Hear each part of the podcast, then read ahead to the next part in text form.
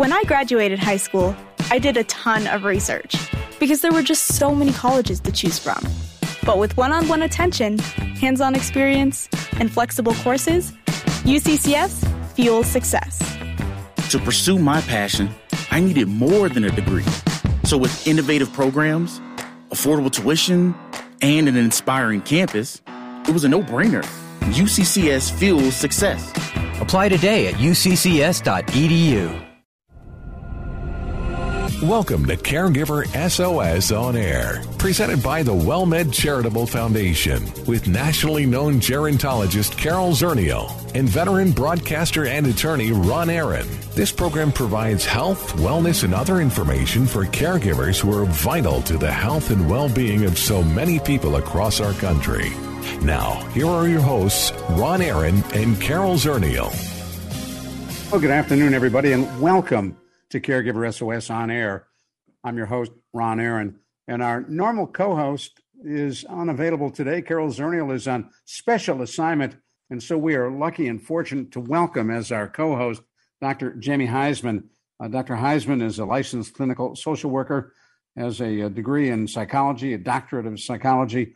He is Chief Compassion Officer at WellMed Medical Management Dr. Huysman has more than 30 years of medical and behavioral health experience in nonprofit and for profit corporate leadership roles. He is an author, an engaging motivational speaker, and a whole lot more. And Jamie Huysman, it is wonderful to have you here co hosting today. Oh, Ron, it brings back memories. You and I used to co host a show, I think, in Florida, we in did. Orlando. And uh, boy, they they all kept calling me is where's this Ron Aaron guy? Where's this Ron Aaron guy? And I kept saying, You ever heard of a place called San Antonio? I said, That's where the media moguls are. So anyway, oh, yeah, exactly. it's good to be back. It's good to connect with you. Well, one of the things, and for those who are regular listeners to Caregiver SOS on air, may also know that you, along with Carol Zernial and I, co-host Take 10, and, and it's a weekly discussion of issues related to mental health and all kinds of topics that spin out of that. And so having you here today as co-host on Caregiver SOS on air, I wanted to throw out a topic that I picked up in one of the WellMed Medical Management and WellMed Charitable Foundation publications dealing with caregiving and depression. And, and apparently, uh, it's a huge issue. Well, Ron, I, I thankful that you do this because you couldn't talk about depression and caregivers enough. If we thought we covered it, you know, once, twice, three times, it's never, ever, ever going to be enough because this is to me and, and to anybody, any psychologist or social worker or any mental health professional, is the silent health crisis of caregiving. Literally, I mean, we know the conservative estimates, okay, is that 20%, 20% of family caregivers suffer from depression, twice the rate of general population. So, I mean, it's really pandemic. We're talking about pandemic with coronavirus. Yes, no doubt, it's a killer. But when we talk about depression, we don't know how much of a, of a medical sort of instigator it is of death and mayhem either. So we couldn't talk about it enough. And, and for the caregiver, um, many of whom, and we've talked about this over and over again, uh, first of all, think they're the Lone Ranger, that no one else is or can do what they're doing. Uh, they have a desire and a belief that they must do everything themselves. They don't ask for help. Uh, they don't reach out. Uh, and they work in, in some cases more hours in a given day than anybody should be able to work or, or asked to work. Uh, and, and, that, in, in some ways, Dr. Huysman, leads to depression, does it not? It does. In fact, depression is the great exacerbator of all things medical, psychological, and social in a caregiver's life. But you're describing Superman or superwoman. That's what we are as caregivers. We put a cape on, we become the hero, we try to help and save the person in front of us. We forget entirely, entirely about our own physical and emotional needs.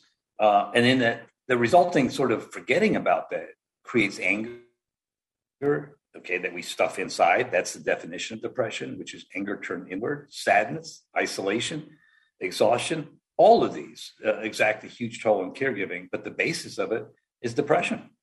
Now, my mother was caring for my dad who had dementia, uh, and it's the old Jewish mother's joke.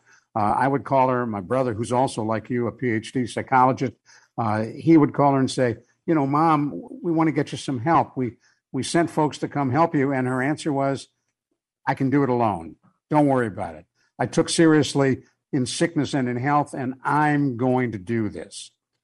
You know, your mom, like many of her generation, and many people today who erroneously think of depression as a weakness, saw it as something she couldn't speak about, saw it that she would be out of balance. She thought to herself in her generation that you could snap out of it and it's all in your head.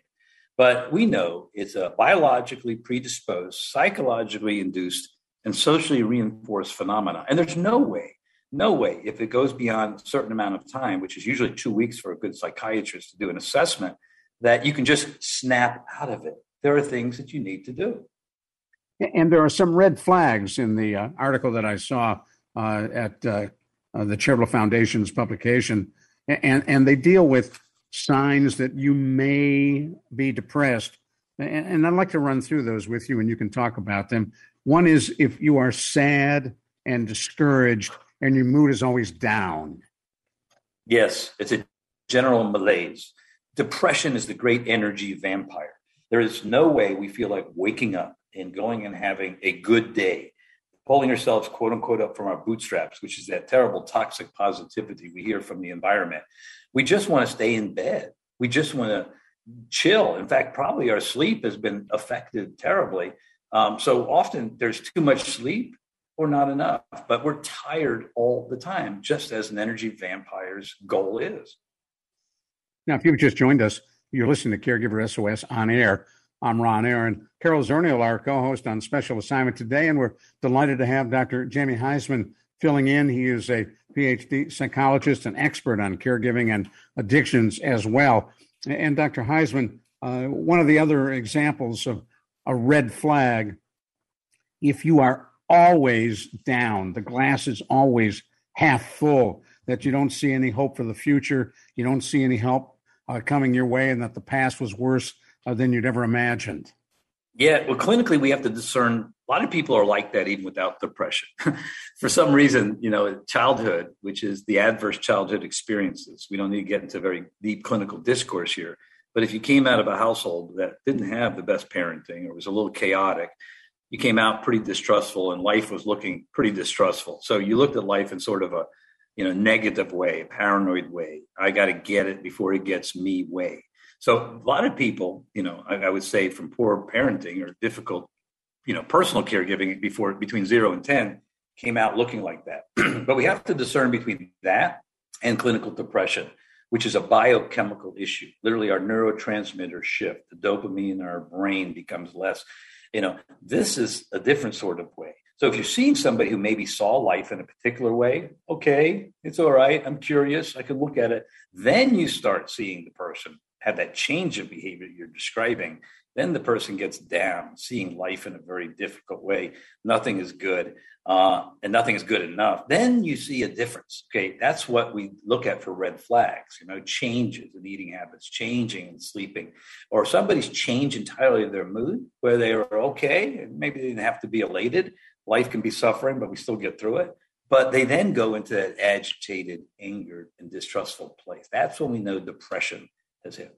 Then another one of the red flags uh, loss of interest in work, hobbies, social life, sex, anything around you. You just have no interest. You don't. Depression triggers all that we've not resolved in our lives already. But to what you're describing is that loss of all those things is literally almost a biochemical issue. So if our, our, our lives are in the middle of depression and anxiety, um, I can tell you the inflammation, the cortisol levels of our body, the, the things are going inside of us that literally are being depleted almost as we go. The cells being depleted in depression create a change that of malaise. We just don't want to go. We don't have the energy to even move. Nothing seems to motivate us. So biochemically, it, it's working totally against us. And anything out there that can engage us. And by the way, what you're describing is engagement, things that can literally jazz us up somehow get us on a lily pad to get somewhere are all the things now that we push ourselves away from. That's happening biochemically, it's happening psychosocially.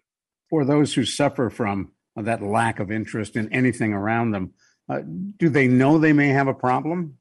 I think they do. I think people are cognizant. If they don't, not like quite like your mother, and say pull ourselves right. up from the bootstraps, and that I can snap out of it. I think they feel the changes over time.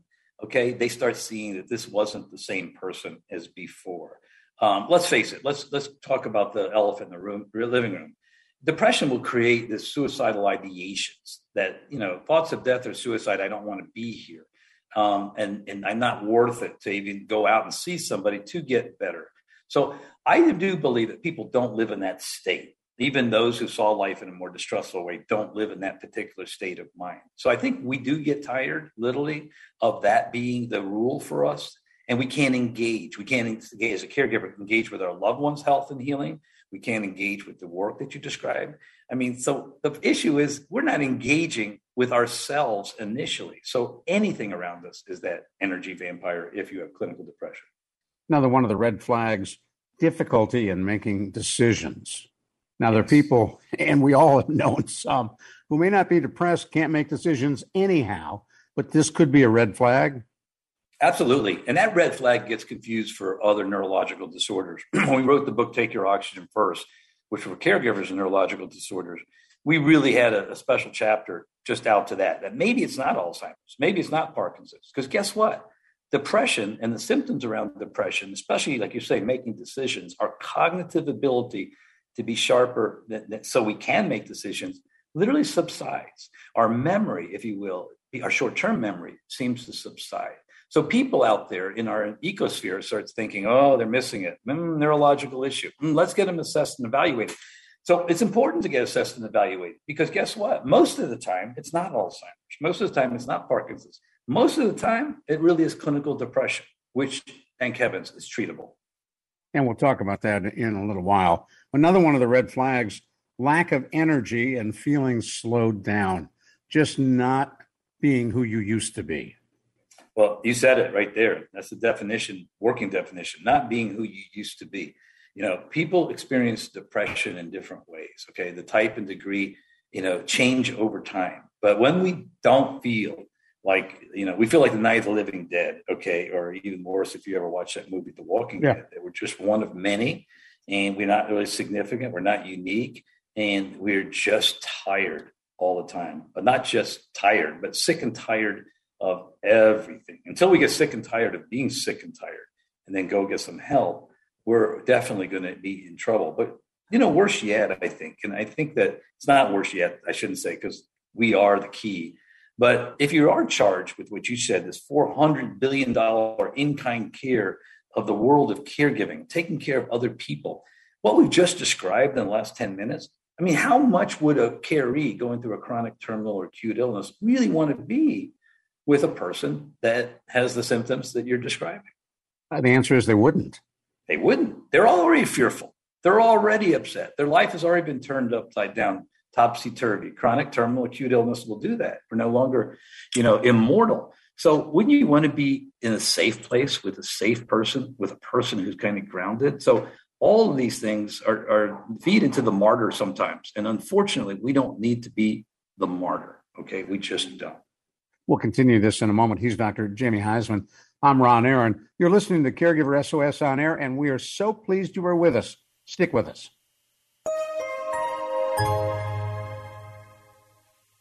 The WellMed Charitable Foundation would like to remind you it is important to stay connected while social distancing. Caregiver stress may be higher now, and specialists are available to talk with. There's no question that we are living in not normal times, but whether the new normal will be the old normal is yet to be seen. So if you are troubled, if you are feeling stressed, ask for help. Services are provided at no cost. See more at caregiversos.org. Hello, friend.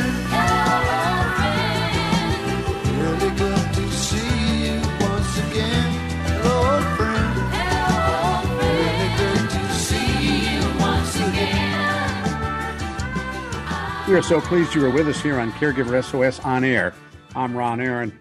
Our co host, Carol Zernial is on special assignment today, and we are delighted to have Dr. Jamie Huysman with us, an expert on caregiving as well as addictions. And we're talking about depression and caregivers. Unfortunately, that often goes hand in hand. And we're working through a list of red flags that might indicate uh, whether someone indeed is depressed. And we'll talk as well about treatment because there are marvelous treatments for depression, and Dr. Huysman will share those with us. We went through a list and we're continuing through that list, Dr. Huysman. Restlessness and irritability on that list. Sign of depression? Yes, it certainly is. Again, irritability and restlessness is a function of anger turned inward, right? Let's face it, there's a continuum. If our caregivers can think about that as a continuum. So, anger turned inward is one end of the continuum, and that's depression. What's the worst anger turned inward, right? That's suicide.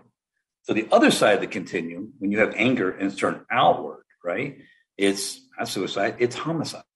So, wow. understand that anger turned inward is depression. Anger turned outward can be exactly what I just described. So agitation is a form of stuffing the, the anger. And agitation, if it's different than the way we operate in our lives, can be a real indicator. So loved ones should be, ta- and I'm talking about long distance caregivers should be very mindful of the primary caregiver going through this again, because we know the function of them is not to make their carees miserable, but they should also see is my loved one agitated that's taking care of mom or dad? Is my loved one having sleep issues? Okay. Sleep is another piece that'll create agitation. You know, it shows up in sleep, depression, more than anything. People who are depressed will wake up very early in the morning, eyes open up, and can't go to sleep. Also, conversely, they can't go to sleep because they have a myriad of traumatic things that keep coming up because there's a, I call a, a, a tunnel of being victim and an executioner. Our minds go into this thought process in depression where we can't pull ourselves out of that tornado of hell.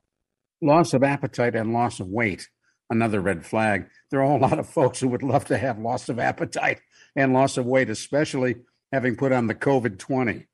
Yeah, and I've seen this on uh, both sides of the equation. I've seen a lot of gaining of weight where people don't care anymore about their personal appearance. They don't care. And food can be an anxiety decreaser, like late at night. So if you're feeling depressed, you will go to it and you'll gain weight. Those who are going through depression and somewhat trauma, and trauma, I think, is an underpinning of so much, and depression can trigger unresolved trauma, those will start losing weight. They literally will not be cognizant somehow of eating and getting mindful about times they're supposed to eat, and they'll just forget about it. So I've seen it go on two sides of the equation. It's when trauma gets engaged uh, in that depression that we start seeing the loss of weight fast and furiously, by the way. Another on the list depressive, gloomy, or desolate dreams. Hmm. Yes. Well, sleep is the sleep is the greatest indicator of depression you can imagine. It's also the greatest indicator of, you know, complex PTSD, child PTSD. It's hard, if you will, to even get to sleep when you have these thoughts, these doom and gloom thoughts. Um, I don't dream much in terms of actual dreams and images and Jungian interpretive sort of things. So I'm not sure that the dark and gloomy dreams is not what I also have too. But I can certainly tell you that we need to be very mindful of our sleep patterns and rather than just dreams. If we can't close our eyes, if we can't, literally they're they're open and we can't sleep. Obviously, we need to learn sleep hygiene and figure this out. We got to give ourselves all the break we can. But a real indicator again around sleep you may wake up at three, four, five in the morning and not be able to close your eyes. Wow. Then I can tell you that deep clinical endogenous depression. That's the greatest indicator when you do that over time, next for a couple of weeks, to go see your psychiatrist. And, and when you talk about sleep and sleep problems, uh, lots of folks try to self medicate. They'll go for over the counter sleep aids or maybe turn to alcohol. Yeah, over the counter would be a good thing, wouldn't it? I know people just going wild on on alprazolam, Valium, Xanax, anything that will help them sleep. They become desperate to go sleep, and they'll get into this cycle. Unfortunately, where medication or pharmacology is the, the rule, not the exception. And we all know that's a bad long term plan. On a short term basis, you have a good physician watching over you. You know, I cannot negate what that physician says, but I think we'd be very, very mindful before we go down that medication road because literally what we're doing is creating a habit. And so that habit is reach for the pill and take it. Usually one is okay today, but two might be better next week. Three, you just fill in the blanks. And what about alcohol? I know as an alcohol. addiction therapist, you spend a lot of time uh, trying to help folks who are addicted. We do. And alcohol is a great depressant unto itself. It doesn't help at all in depression. Yes, it helps us to disassociate. Yes, it helps us to escape that moment. But when you wake up the next day, right? Guess what? You're not going to be not only not more empowered, you're going to be more mood de- de- depressed. So it's a very short term solution, but creates long term problems. Alcohol is one of the great depressants of our time. Okay. So if you're looking to snap out, quote unquote, like your mom with depression, hmm. the last thing you want to do is start drinking to disassociate and get rid of it and to mask it. So let's talk about what we can do to help folks who are depressed. The old you can lead a horse to water, but you can't make them drink. If if you have a, a colleague who is a caregiver and you know they're depressed, or a loved one and you're a long distance member of the family, what can you do to help them, and how can they be helped? Well, this is a good thing to talk about because unlike a lot of diagnoses that we have in the clinical world, I mean, early attention to symptoms of depression really can help us prevent the development of more serious depression over time. So if we're mindful, and let's say our loved ones, look, I'm saying loved ones, if you're a long distance caregiver and you're watching your primary caregiver, your family member go through any of this, it's so important for us to have attention to them to understand that so it doesn't develop more serious. So, number one, if it's a genetically predisposed condition, then what depression can do is trigger genetic predisposition, obviously. At that point in time, if your depression is lasting more than two weeks, and a lot of things can pull it all together, but two weeks seems the magical number in our our world, diagnostic statistical manual and psychology, then I say go see a psychiatrist because guess what? Psychopharmacology, which is the first leg of the stool, the medical, does work. We've come so far in the treatment of depression using medication, but medication needs to be prescribed properly. It needs to be tried because certain people can take certain antidepressants and certain people cannot, and it needs to be monitored. So start looking at that and don't see don't throw that, that away because we've come very far in the treatment of depression on a medical basis. But to your point, I'm happy to answer questions what we can personally do uh, alongside of our physician's recommendation. And as a psychologist, uh, you have to believe talk therapy can be effective as well. Yeah. Now, talk therapy, again, as a psychologist, I'll tell you can, but when you go too deep with a depressed client, you're going to be creating what's called emotional flashbacks. So we look at cognitive behavioral therapy, usually if somebody has depression. What is that? Well, that's the reframing of reality. Okay. So in cognitive behavioral, we may ask a client to set realistic goals in, in light of the depression and assume like a, a reasonable amount of responsibility in their lives. We may ask them to break uh, large tasks into small ones and set priorities and do what they can do because as we said they don't have energy or motivation and not have these unrealistic expectations right in cognitive behavioral therapy we'll ask somebody to to, to confide in somebody, a safe person, a person they trust. It's so much better than being alone and secretive and living with this hell. So, you know, these are things that we can do in cognitive behavioral therapy. We ask our clients to do um, that can help them get out of the funk along with their doctor. And what role in all of this uh, does diet and exercise play? Huge role, huge role. Now, diet, I'm not a great nutritionist. I wish I could adhere to the nutritional principles that I expect. Yeah, all of us. yeah, that's not good. I just been on the road for several days, and I know that's that's really tough. But I will say that you know, not just exercise, but getting the endorphins in your life going, getting the the neurotransmitters kicked in, walking. Don't have to be Jack LaLanne. I think those are who are listening to this. Maybe Right. that may be the older caregiver, but That was the old don't have- guy. yeah, you don't have to be Arnold Schwarzenegger either. You can just understand that what we're trying to do to get somebody out of depression is create, I know this is going to be difficult sometimes, but new neural pathways. So the old neural pathways are depressed. How do we create new ones? Well, you know, like you said, exercise. Well, let's go on out and just walk. Let's just go out and get some sunlight. Okay, let's let's hope we do start things things with our new neural pathways like like breath work or you know yoga, uh, but ex- allowing our mood to slowly improve gradually. And when we do these things, which are just stress reduction techniques, guess what? Our self esteem builds and it builds to a point where we can then start helping our therapist and our physician and ourselves get out of this depression. Sometimes people are depressed for good reason. I remember after my dad passed away, uh, I had a conversation with my mom and I said, You know, mom, I think you're depressed. She said, Ronnie, your dad's dead. I'm all alone. Of course I'm depressed. Absolutely. She and she's 100% right. And we never want to discount those feelings. I mean, I can't think of a more depressing moment for sure. But moments turn into days, days turn into weeks, and the weeks turn into, guess what, a diagnosis. So I get it. It's just like grief. Like you just, your mom is giving a great example of grief. Okay. When Elisabeth Kübler-Ross asks us to go through the stages of grief, we do. It's parallel, sequential. We go through it. But listen, if it takes longer than two or three weeks, it turns into complicated grief.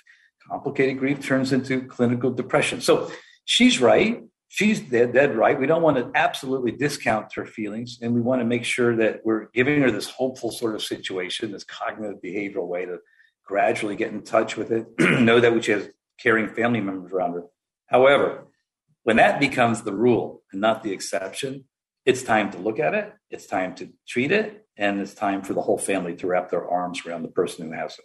Got to stop you right there, Dr. Jamie Huysman. Thank you so much. Caregivers Depression, and it was a great half hour. Appreciate you being here, Jamie.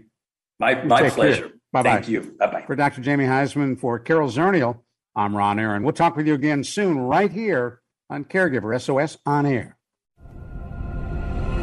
You've been listening to Caregiver SOS on air, an exclusive presentation of the WellMed Charitable Foundation. We welcome emails with suggestions and comments on this program at radio at wellmed.net. Join co-hosts Carol Zernial and Ron Aaron next week for more on caregiving, improving the health and well-being of caregivers and their care recipients everywhere. For more on caregiving and podcasts of our programs, visit caregiversos.org.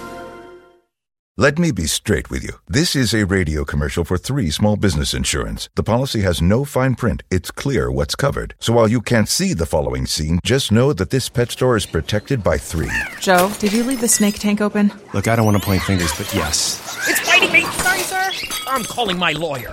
They're going to need some help with this mess. Luckily, they have three. No fine print, just exceptional coverage. Three is a product of Berkshire Hathaway Direct Insurance Company. Three, no nonsense, just common sense.